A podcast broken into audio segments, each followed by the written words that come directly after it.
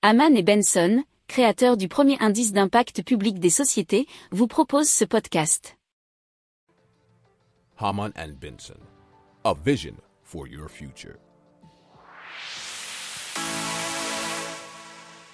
Le journal des stratèges. Allez, on continue tout de suite euh, dans l'Europe qui inflige une amende, euh, alors pas forcément record, mais une très grosse amende pour Barclay, HSBC et RBS. Alors ces amendes, nous dit Sud-Ouest, clôturent le troisième volet d'une enquête menée depuis 2013 et qui avait déjà donné lieu à 1 milliard d'euros d'amende en 2019.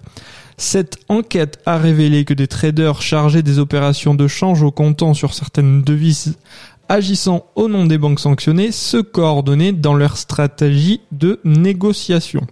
La collision des cinq banques a porté atteinte à l'intégrité du secteur financier au détriment de l'économie et des consommateurs européens, a déclaré Margaret Vestager, qui est la commissaire à la concurrence au niveau de l'UE, bien sûr.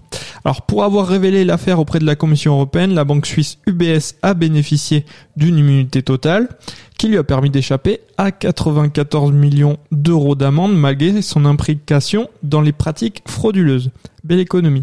Les trois établissements britanniques euh, Barclays, RBS et HSBC ont bénéficié de réductions de leur amende pour avoir reconnu les faits et avoir collaboré à l'enquête. Leurs sanctions financières s'élèvent respectivement à 54,3 millions d'euros, 32,5 millions d'euros et 174,3 millions d'euros.